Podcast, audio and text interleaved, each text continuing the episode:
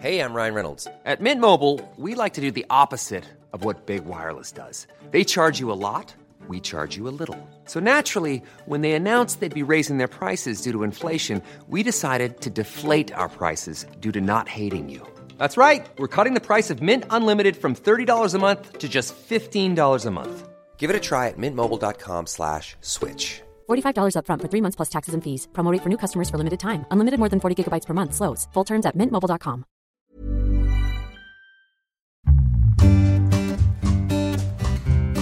Until fairly recently, consumers weren't really afforded getting financial advice until they had a certain amount of money that made it viable for advisors to serve them, and that was typically a reasonably high number. So you were kind of in fend-for-yourself mode until and unless you had half a million or a million dollars. That's changed a fair bit with technology enabling different types of services to be made available to more people.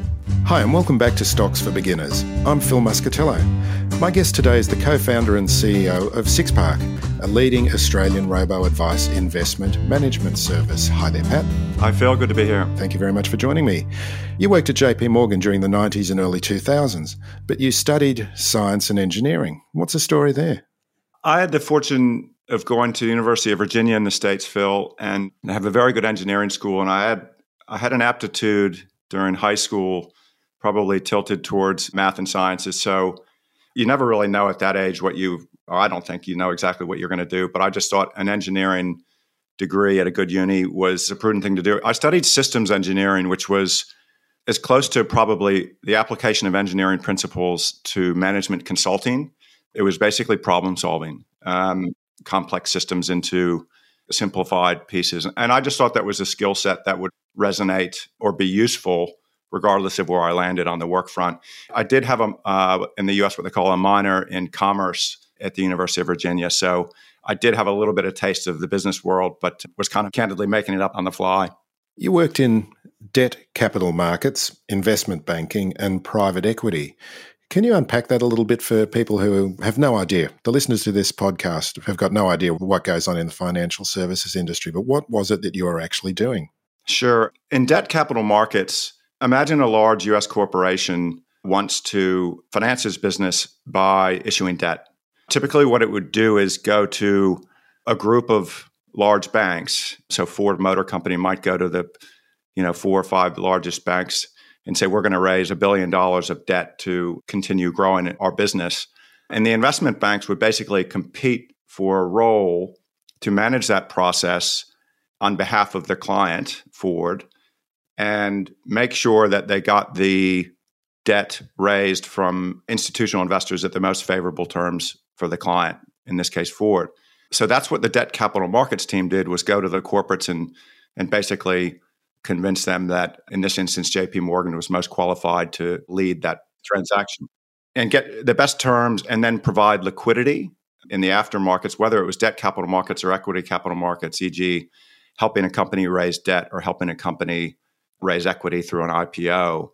You then need a trading and sales engine behind it to show that you can support those securities in the market. One of the rules I learned early in my time on Wall Street was a small number times a big number is a big number.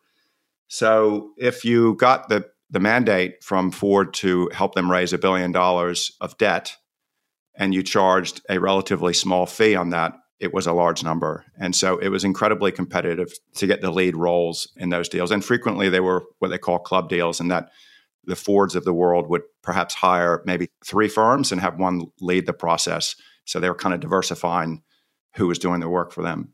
Companies can raise capital or money to operate with on stock markets or by raising debt, like you say. Is that how it works? This is the, the money that they would use to keep operating and to expand and to hopefully increase their business? Yeah, from a high level, Phil, that's right. People invest in companies because they want the companies to grow. If companies grow, their share prices should grow accordingly. And there's, you know, industrial companies that may have a lower growth profile but need to continue to invest in growth. And then there's the big tech companies that are growing much more rapidly and consuming more capital. But basically, you have two ways to finance the expansion of your business and to get the cash to invest in the areas you want to grow the business, and that's either debt or equity. So debt markets, this is something I'm learning from doing this podcast because I wasn't aware of it, is fixed income. And people can invest in fixed income in many ways, mainly through E T Fs is one of the most common ways these days. But that is an investment, or I'm not even sure of the right way of putting this, but this is a way that investors can access these debt markets where money is being lent to companies for their expansion. And it's an important part for people to consider in their portfolio. It's incredibly important. And I think, Phil, you're doing a great service for your listeners by pointing this out, because what I've noticed is a lot of people, when they think about investing, they think about stocks. The reality is investing is putting your money into what could be a variety of different asset classes, of which stocks are one, but bonds, property, infrastructure, and stocks that cover different regions, the U S, Europe, global, Australia, can vary quite significantly in terms of the nature of the investments. So if we talk to people about investing, I think there are a lot of people that immediately think stocks, when in the reality is through index funds or bond funds, you can actually invest in a variety of different asset class types, which I think we'll talk about in a few moments. So you've worked in Wall Street, and um, many people's view of Wall Street comes from movies like The Big Short and The Wolf of Wall Street. What's it really like? Well, there's aspects of Wall Street, particularly when I worked on Wall Street from nineteen eighty-nine to two thousand. Those movies probably amplified some of it a little bit for dramatic effect, but there were aspects of that type of behavior, I guess, when I was there. But I wouldn't say that was sort of the norm, so to speak. There were a few interesting experiences I had when I was there. So at J P. Morgan, I mentioned some of the regulatory rules that changed that enabled J P. Morgan to get involved in different activities, including underwriting of debt and equity securities. And without sort of harping on too long in a story, when you underwrite, or in the case I mentioned before, get hired by Ford to raise debt, you need to have a sales as well as a trading arm to show them that you can sell the bond securities to institutional investors, and then you have traders who then provide liquidity in the markets to support that. And I remember one day the head of the sales group and the head of the trading group at J P. Morgan on the same floor, which was this big, expansive, open floor that was not terribly different than what you see in the movies, having what I would politely say was a difference of opinion on something. And it got pretty tense and pretty loud. These characters tend to be pretty strong-willed and kind of big New York, Brooklyn, you know, pretty tough personalities. And these two guys, they were about ready to come to blows for sure. And some trader literally jumped up on top of his desk and screamed as loud as he could, "Let's get ready to rumble." It basically settled the whole room, and everyone kind of went back to what they were doing before. Yeah, there were some interesting times. Some of the things probably weren't the greatest behaviors as the markets were sort of expanding and getting more complex. But I thought it was a phenomenal training ground, and what you learn and what you see was invaluable. And yeah, so it's a bit out of the movies, but probably not quite as bad. You would have been there for the dot-com crash as well. Yeah, I was. That was phenomenally interesting. I was in the investment banking business and then the private equity group at the time. I wasn't on the actual asset investing side, so wasn't trying to pick stocks, for example. And it was an incredible time to be in New York when there was a level of excitement and speculation about the internet and the telco industry that was borderline surreal. And I just remember going into a coffee shop that I would typically go into before or after work, probably before, because work at that point was late into the night. And somebody pouring a coffee and then shooting back into a room behind the counter, coming back out, pouring another coffee. And they were going back and forth, checking their day trades. And I do remember kind of scratching my head at that point, thinking this is um, this might not be a great sign in terms of the speculative nature of what's going on. That happens. There's nothing wrong with that. But there was, you know, I think over the five-year run-up from ninety-five to two thousand one, the NASDAQ went up four hundred percent or something like that. So easy to say in hindsight, but you could probably see that there was something that wasn't great was going to happen at the end of that process.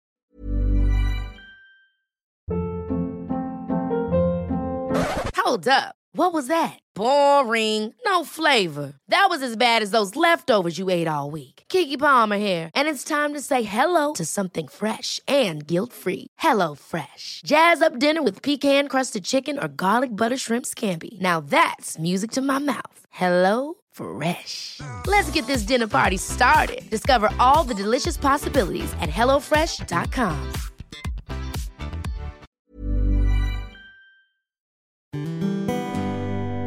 Do you think there's any similarities with what's going on today?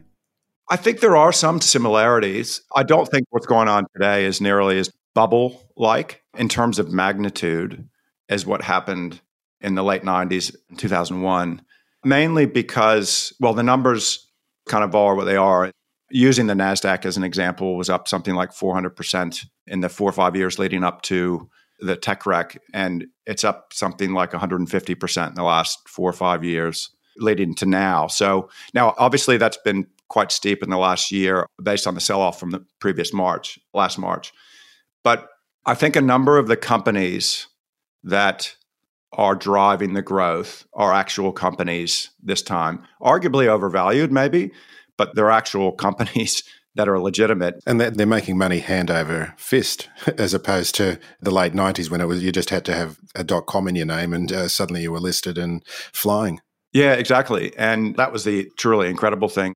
If you were an analyst like Mary Meeker and had a respected voice in listing some of these, you know, pets dot com, all these other things that basically weren't real businesses at the time, and some of them, you know, survived and some didn't, well, most didn't. But you're right. Back then, there was a lot of money being poured into entities that were basically not real businesses. Now, at the same time, Amazon, Cisco, Qualcomm, and some others also went down, you know, sixty, seventy, eighty percent, but obviously they've survived. So not to draw too long of a bow, but it does speak a little bit in terms of the stock aspect of investing, that the element of patience, diversification, and riding through the ups and downs. But yeah, it was an interesting time to be in New York. Uh, it was interesting. Another guest brought up the example of pets dot com and saying, you know, they were a spectacular failure.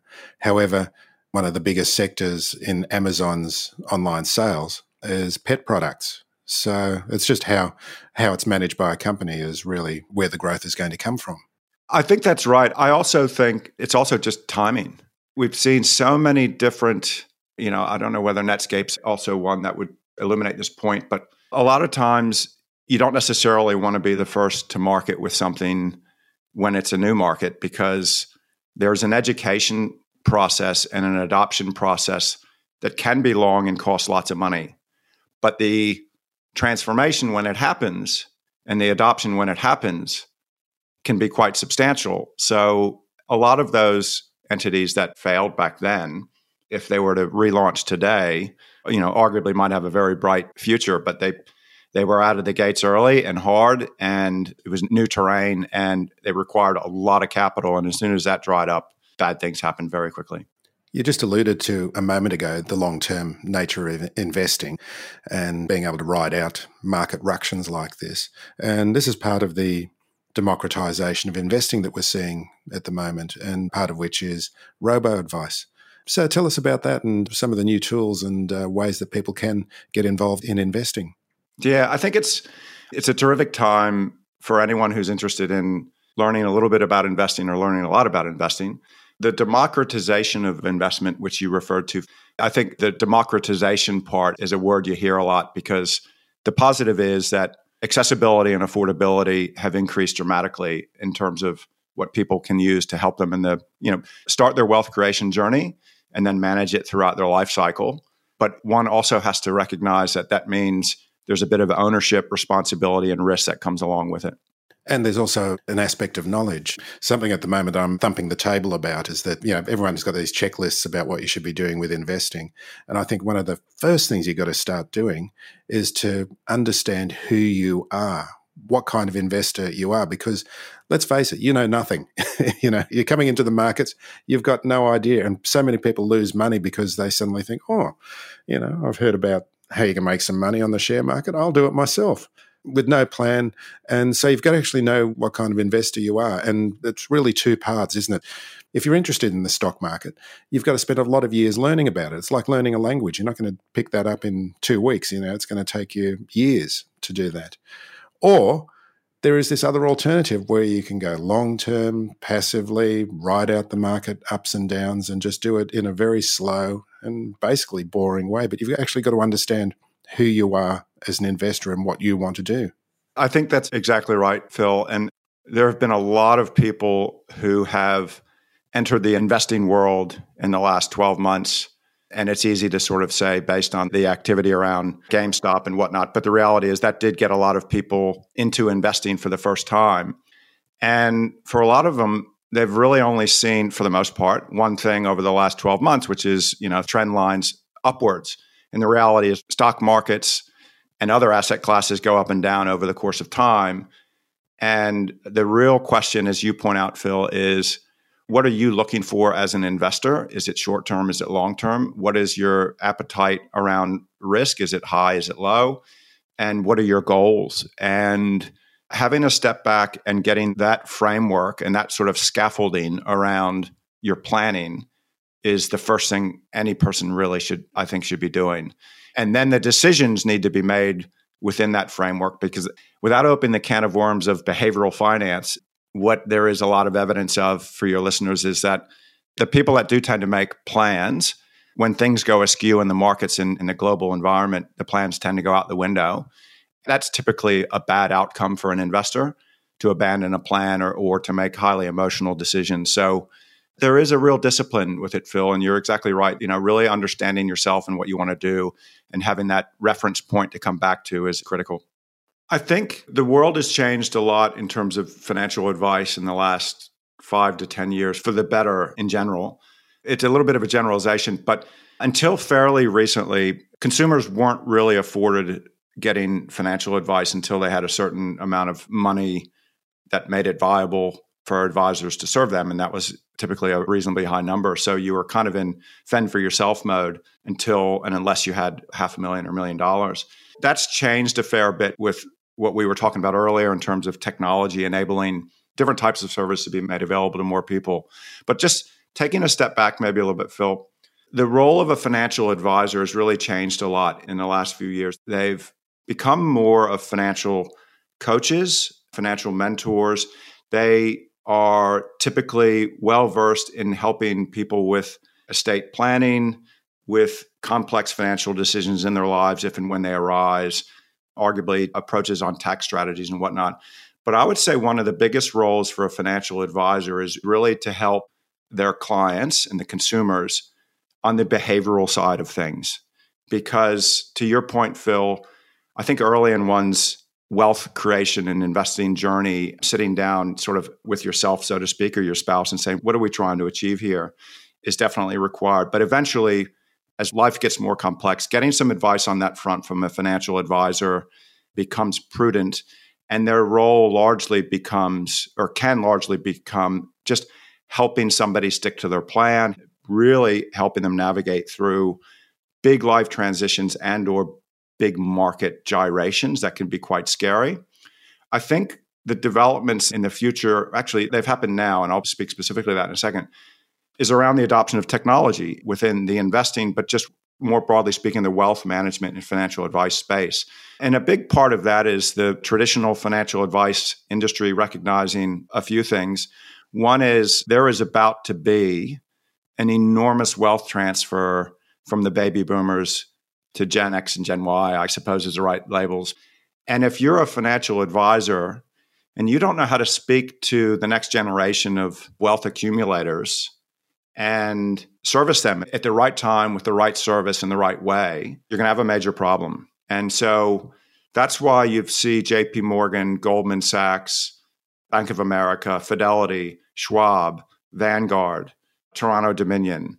I could go on, but they all have now sort of a robo-like service and a suite of tools to start engaging with the younger consumers and cohort to help them with a measure of financial advice, although it might be piecemeal at the start, which is actually called value for service, right? If you don't need the soup to nuts. You shouldn't pay for that. So I think it's actually an incredibly good time to getting involved in financial advice because, you know, of this transformation where technology is enabling business models and financial advice to be made more accessible for consumers.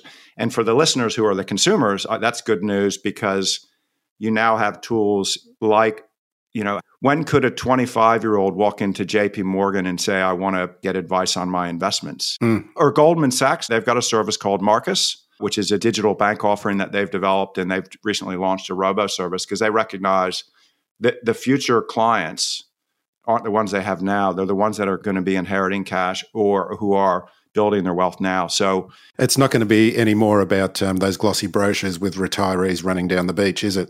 no, no. And, you know, there's that sort of standard kind of joke, or I don't know what you call it, but if who uh, in New York, that down near Wall Street, oh, I forget the name of it, but there's this big sort of yacht harbor. And um, the running kind of joke was who owns all those boats? It's not the advisors' clients, it's the advisors. That world has been sort of turned upside down for the benefit of the consumer, for the benefit of the investor. And that's a good thing.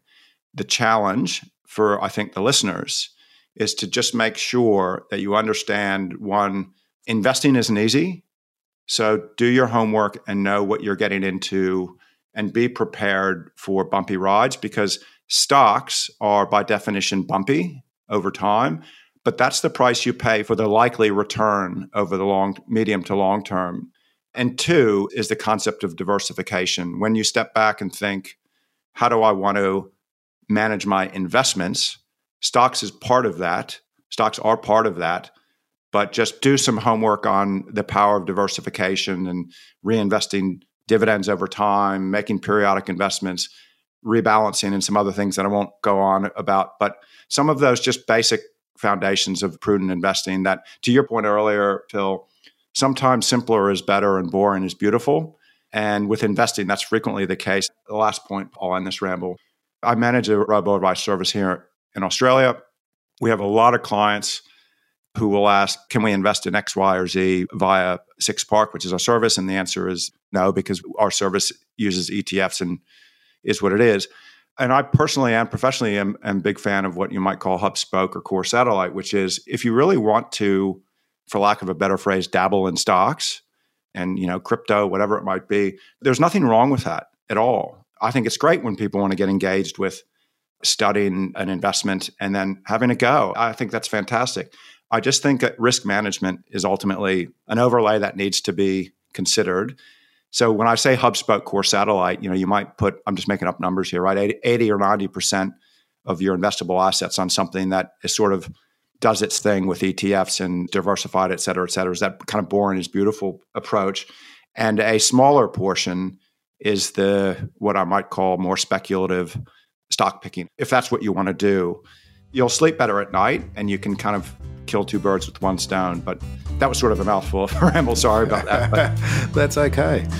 Pat Garrett, thank you very much for joining me on Stocks for Beginners. Pleasure to be here. Thank you. Stocks for Beginners is for information and educational purposes only. It isn't financial advice and you shouldn't buy or sell any investments based on what you've heard here. Any opinion or commentary is the view of the speaker only, not Stocks for Beginners. This podcast doesn't replace professional advice regarding your personal financial needs, circumstances or current situation.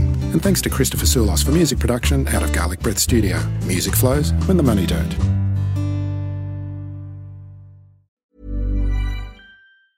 Ever catch yourself eating the same flavorless dinner three days in a row?